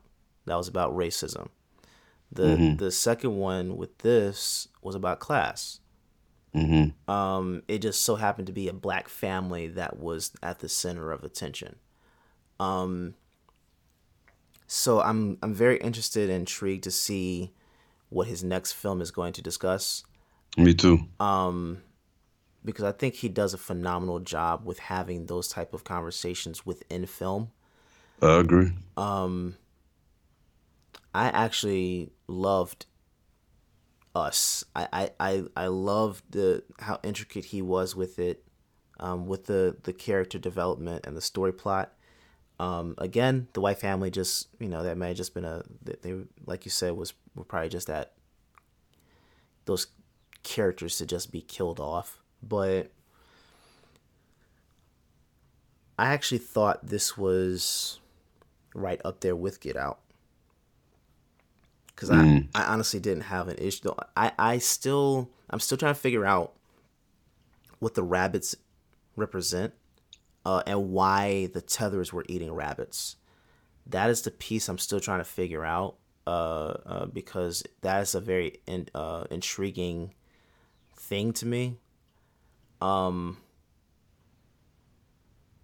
so that's probably the only thing that I think that I haven't figured out yet. But I, I think that he he does a phenomenal job with storytelling um, And social commentary. and social commentary. I I, Yeah, I think I he agree does a with that. phenomenal job with that.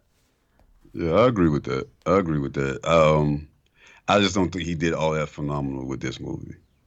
with, with that, but I mean, I, I, I, I, not saying it's a bad movie. You know, what I mean, it's Mhm. entertaining. Um, but you know, after a while, like I said, after the doppelgangers come on the scene, Mhm.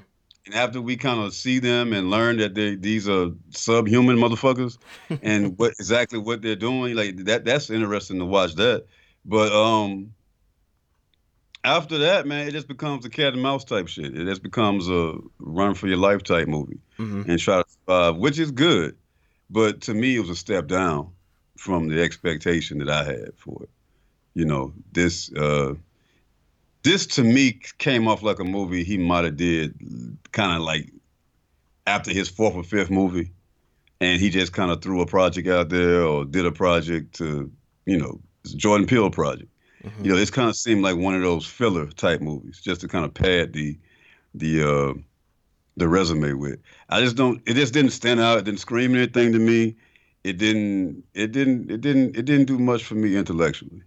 That that um, Get Out did. And I keep mentioning Get Out because it was a good. It was a, it was a great fucking movie. It was. And and you're gonna and you're gonna look for that, and you're gonna keep chasing that with Jordan Peele. That's I guess that's a gift and a curse of of having your first movie to be so great. Is that people are gonna always chase that. People gonna always look for that, and um, not saying he's not capable. I definitely believe he's capable of, of doing anything he wants to do, and I can understand the comparison and the uh, the similarities people want to give him as a modern day Alfred Hitchcock. You know, I, I I can understand that, and he he definitely is uh deserving of that of that comparison. And I personally feel like he's better than Hitchcock. You know, from from Get Out, and that's that's saying a lot for a man that's only done two movies, and Hitchcock did about what fifty. But um, the what I see in in in Get Out and the potential that came from that uh, with us, I think he has the potential. And actually, he's uh, got some TV stuff he's doing now. Matter of fact, there's an Amazon show that he's Yes. put his uh, executive production weight behind. That's starring Al Pacino. Yes. So um, he's got his hands on some good stuff. I mean, he, he's he's he's making some some very bold statements. He's got some interesting work out there. Even as, even as a producer, he's definitely somebody that you want to pay attention to as a director. Take nothing from him on that. This wasn't a, a, bad movie. This just wasn't all that good to me. I didn't I didn't get anything from it. Again, um, I wanted to see it again for the podcast. I wanted to revisit it again, but I was like, man, there's nothing, uh, you know, there's nothing that I really want to try to revisit with the movie. Not saying that I won't, but at this particular time, there was nothing I really wanted to revisit with it. And saying that, uh, I guess going into the the ending, which you had mentioned earlier, you know, as far as the little boy and all that's concerned, to me that was it was to be expected. You know, it, it just didn't. It wasn't. It wasn't a a very much of a surprising ending. I'll, I'll say. You know, to keep it simple, it wasn't much of a surprise element there with the little boy and is he or is he not a, a, doppelganger or of the tethered kind? I don't fucking know. But um, you know, it, it was it was interesting. Okay, it was a slick way to end, but it definitely was not a mind blowing ending that made you walk away from the theater and drive home really thinking about. I just was kind of like, oh well, you know, it was okay. It was a night out. So um so the ending really, you know, was was was a little underwhelming to me. You know, a little, little underwhelming. But um it was creative. It was creative and uh had great acting you know, from Lupita, uh, some some of the best acting that I've seen her do, and it was good to see her in a in a role like this. You know, that wasn't um, focused on her ethnicity or being from. Uh, I don't think she's from Africa, is she? Or I think her parents are African. But uh, yeah, that I'm not sure of.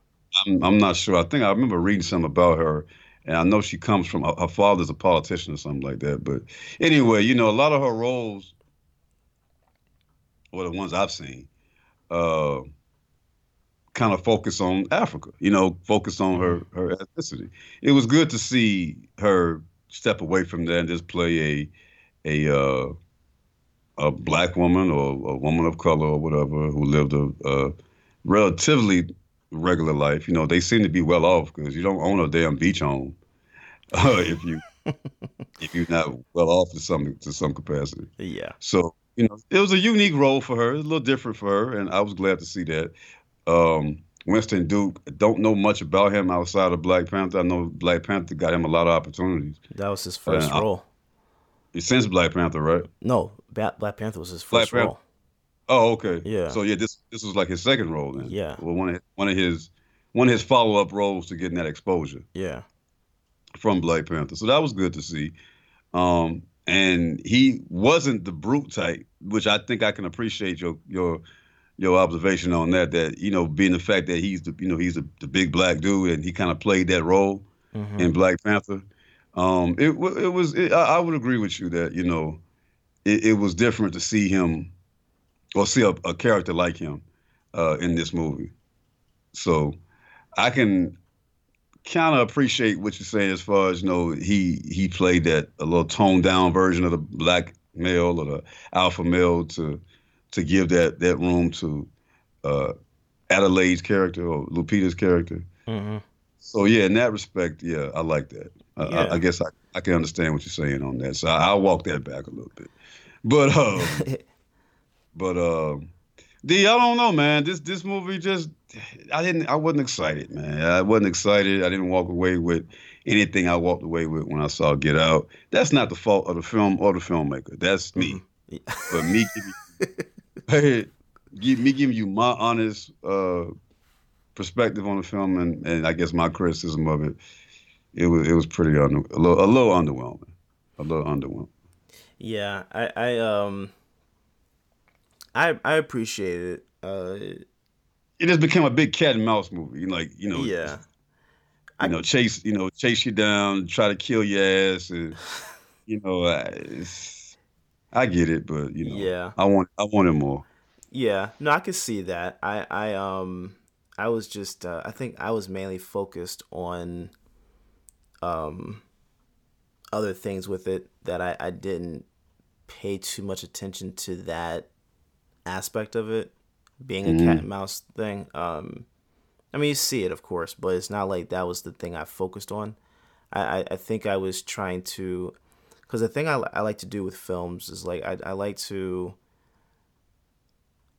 I like to watch it, just, you know, as the film, and then for for intricate projects, I like going back and doing a deep dive in discussion boards and and and seeing what people right what other right. people see and right then rewatching it to see oh Yeah, there you go. Okay, I see what they're saying. Um, Right. And also the commentary of the director himself, um, to see what uh, you know what their thought was on it. And I, I did I, I did watch something with uh with Jordan Peele with this, and, and I, he he kind of wanted to leave it open to interpretation, same way he wanted. I think to do the, the Out. I think the rabbits in particular he wanted to leave open to interpretation, right? Right, and and that's the part that intrigues the hell out of me because I'm trying to like I'm still trying to figure that out. Like, what does that represent? Like, if if if what we if we're saying that this is about class, right, and the the normal people that we see in a film, which represent the elite, if they're sitting there, they're eating you know steak lobster and all that stuff and and the lower class is eating rabbits do, like what does that represent uh, uh um like food stamps and stuff like that like unhealthy food or something? Like like they're just forced to eat this because that's what is available and ready for them? Or like does it have a deeper meaning Yeah. you know what i'm saying like like i'm still trying Yeah. to figure out what the what the parallel to that is I, I wouldn't fucking know. But yeah, I didn't invest that much into figuring out the rabbits. I knew that the rabbits were supposed to be deep. mm-hmm. I could just tell because there's some there's some symbolism going on right here. But I did not care. I didn't care to go deep into it because the story didn't ignite anything in me to care. see where also- I was where I was really just to, to throw out there, I was really uh I guess I don't want to say impressed, but um I guess taken aback, so to speak. You know what I mean? Just just just attention was was arrested. I was really arrested, you know, intellectually.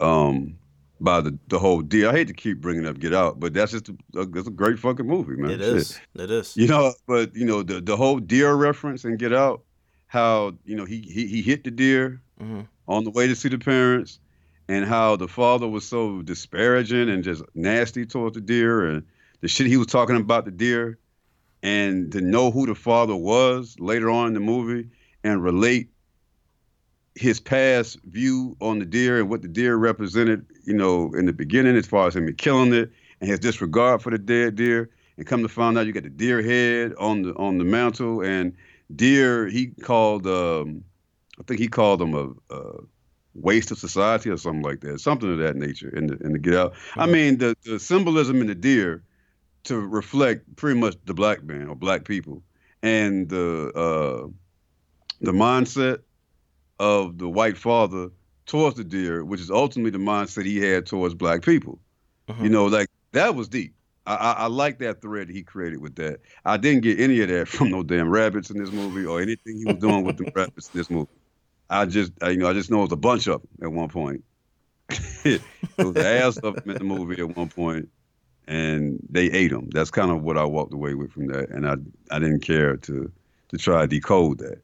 But um, again, man, you know, this is just one of those. This is this is just one movie in his filmography. I'm sure that there's going to be a lot more Mm-hmm. That that I would approach different, or that that I would receive different. This just wasn't one of them, man. I, I was a not let down. I would rather say that the best way I would say is, is underwhelmed. Okay. Is underwhelmed. Yeah. Okay, I, I, I get that. I I, Yeah. I was I was imp- I was heavily impressed with this one. Okay, First so time I y'all saw it, second. So you would recommend it? Hell I- yeah. I would assume. Hell yeah. yeah, and and again, this is one of those projects that I would say for anyone that's in media production, if you're um a cinematographer or or uh, direct, you're trying to become a director or editor, like this is one of those films you need to study. This Right. this is one, especially if you're a writer. If you're a writer, you definitely need to study the, uh, uh, this film, uh, this and Get Out, actually, because um, even though to me they don't go hand in hand, they they show you the proper way to develop characters, storyline, and and create conversation around a piece that on the surface it doesn't look like that, but when you actually pay attention to different little things, it's it's it's much bigger than the film itself. So I I I I, I would definitely. Well, I, recommend I'm. I'm definitely going to revisit it. I'm definitely going to revisit it. Yeah, please do. Please do. It's a it's a phenomenal film, in my opinion. I, I think that was a, um, this again shows you why Lupita should have not only been nominated but should have won for this. Really? Yeah, Mm, yeah. I, she she did a phenomenal job with, with those roles, man. yeah. She should. Yeah. Now I think that that that was that was probably the most impressive uh, observation that I I think I walked away with uh, from this movie is that the the duality yeah, of the roles and what she brought to this. You know, like she she she definitely uh, deserved a little bit more recognition than what she got just on that level alone. yeah, But what I think hurt that and hurt this movie is that, and it's just my view. I think the story was a little was a little standard. You know, I think it was a, I think it was a, a uh, bread and butter psychological thriller. It, it hit all the right beats. okay, Um, it was, it was competent. It was a it was a competent movie. You know, it's, but Jordan Jordan Peele did get out, man. I don't expect nothing from him but competency at this point. yeah, Like I, I expect him to know, and plus he's a, a student of these type of films. You know, he's a student of, of horror movies and all that type of shit. Mhm. That's that's that's his uh his lane. That's what he kind of, from what I understand about him, from kind of reading up on some of his his background from the Get Out when he dropped Get Out. Mhm. Um, like this this is his wheelhouse. You know, psychological thrillers, horror movies. That's kind of what what groomed him as a filmmaker growing up hmm and, or groomed him as a filmmaker because that's what he grew up with, I should say. And I can see that in his work. I can definitely see that you're watching, even with us. hmm I can definitely see you watching the work of a very smart man who's investing a lot of uh, of intellectual capital into his scripts and screenplays and just the imagery, the uh, the the hidden nu- nuance shit that's in that that was that's in his movies. We're only talking about two films, hmm but look at how long look at look at how much we can say though right, about about these two films. So that speaks to a great filmmaker who who probably can be considered i- i- on his way to being a genius. I'm not going to give him that title just yet because there's only two films in the game, yes, but he's definitely on his way to being considered a genius of, of the craft with what he's doing. And us doesn't dismiss him from that conversation. It's just I believe if when Jordan Peele gets to the point where he drops, he's dropped his tenth movie, so to speak, maybe his 5th Let's mm-hmm. say his fifth or sixth movie. I think Us will be definitely one of his weaker movies out of his next, you know, out of his growing body of work. As it grows and as we watch him, this to me, and I'm speaking, you know, in a futuristic sense, Mhm. but I believe that this will be one of his weaker movies. He's got a lot, lot more coming. And honestly, if this is the weakest movie, that That says that- a lot. My God, if this is the that- weakest movie, my God, That says a lot. because he That says he, a lot. he he he layered this one. Um, even when when you're talking about duality, he like from from the the toy spider that was on the table with the actual spider uh, Mm-hmm. crawling around it um, to eleven eleven being throughout the film entirely throughout the film. Mm. Um, it, he foreshadowed a lot, and I I was also wondering um, if Adelaide's character, the one that was actually um, from the underground, I was wondering if she was wearing that glove because she was wearing that Michael Jackson shirt as a kid. Mm. But then, as you pay attention to all the other tethers, they're all wearing one glove on their right hand. So I I was trying to figure out like, is that because of her uh, love for Michael Jackson as a kid, or was that just coincidental? See, there you go. That's that's a that's a Easter egg. I missed that one. Yeah, yeah. It's there's a lot of stuff that this is a very deep and very layered film. Um, that if you're you're you're watching it again, like like when you see it just on the surface, I get exactly what you're talking about. Yeah. But it's like so layered and so uh uh uh deep. Like I, I just I I don't know. I'm I'm really like I'm at a loss for words for it because like it's it's just brilliant. It's brilliant because it like who thinks about doing all those things like that, you know? Right. And and and that's what I appreciate about Jordan Jordan Peele. Right. I can agree with I can agree with you on that. I can agree with you on that. Um, it's definitely a layered movie. You know, there there's a lot to see here. Um, so yeah, yeah, I, I can I can see that point of view. Well, I mean, do I recommend it? Uh, yeah, you know, it's it's some it's something to watch, but um, it it definitely uh, if you haven't seen Get Out, which I don't know if anybody black that ain't seen Get Out at this point, but uh, definitely if you haven't seen Get Out, I would highly recommend you know you check out Get Out first, um, get a get a, get a look at that work that he put in with that, and then you know go ahead and follow it up with this.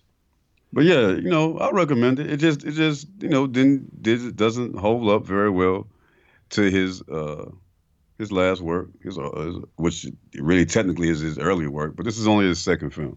Yeah. So there's a lot to see with Jordan Peele. So yeah, you know, check it out. Us, you know, give give me your feedback on it. Let me know how off base I was. I'm open to that. I am Chris Alee at uh on on Instagram. Also hit us up, uh, No Chase Film Society. That's NC Film Society on Instagram. Um, that's all I got for him, D. Yes, sir. Sounds like a wrap. So uh, yeah, be looking for us. Uh, I want to say this is episode eight. I think so. E- episode nine will be. Uh, we want y'all to do this. How about this? Follow us on Instagram. I am Chris Alee, and also follow uh, NC Film Society on Instagram.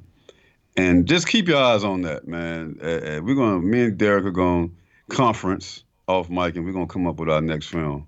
Yes. Uh, off mic, we'll do it like that. Also, um, I have a couple of ideas I want to uh, engage the audience with. Uh, uh, one is one is a contest. You know, I want to you know initiate a contest for the people that listen and the ones that support. Where we pretty much uh, going to start throwing out some trivia questions and uh, you know put some um, put some trivia stuff online. You know, on our Instagram page to engage you all. One of the things that we're going to be doing, I will say, because uh, you know I want y'all to look for details in the next couple of days on that. But one of the things I will say that we're going to do is that you know to those who participate and those who win, um, we're going to buy y'all a movie. We're going to just send y'all send y'all a DVD or Blu-ray or uh, cover the cost of a digital copy. Y'all have a movie on us. You know, just just for participating in our little trivia that we're going to start initiating. So look out for that.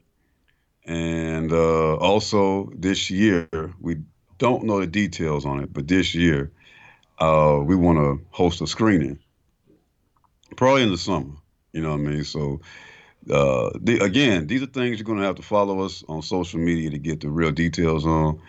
Again, I am Chris Alee. That's Alee spelled A L E E, and uh, NC, the letters NC Film Society on Instagram. Just link up with us on there. Give us a little bit of participation. Give us your criticism, your recommendations, whatever it is that y'all uh, that y'all have for us. You know, please link up with us on on social media. Other than that, man, I don't have nothing else for him. I think my kid is here, and uh,